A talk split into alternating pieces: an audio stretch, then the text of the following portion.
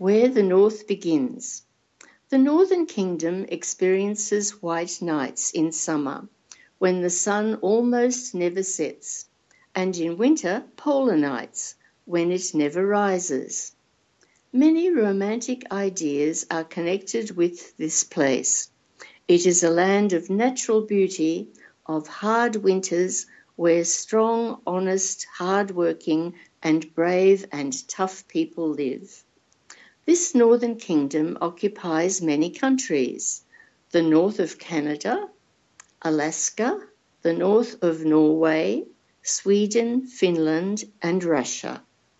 In Russia, it starts at Vologda, Petrozavodsk, Arkhangelsk, e, and in fact, it stretches to the Urals, up to the White Sea and the Arctic Ocean, and across to the north of Siberia.